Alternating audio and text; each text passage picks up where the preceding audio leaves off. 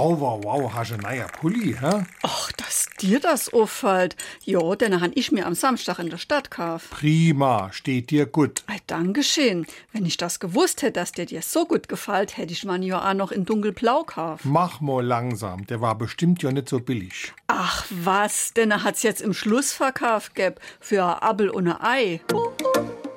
SR3. Warum wir so reden. Wie man schwätze. Immer wenn etwas so preiswert ist, dass es eigentlich kaum der Rede wert ist, wird die Redewendung vom Appel und dem Ei bemüht. Sie ist seit dem 18. Jahrhundert belegt und stammt wahrscheinlich aus dem norddeutschen Sprachraum. Äpfel und Eier waren Produkte, die in der Regel auf jedem Bauernhof in Hülle und Fülle vorhanden und deshalb auch nicht sonderlich teuer waren. Weil der Bauer davon ziemlich viele hatte, konnte er sie für einen geringen Preis verkaufen.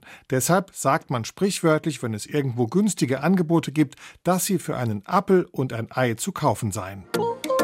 SR3.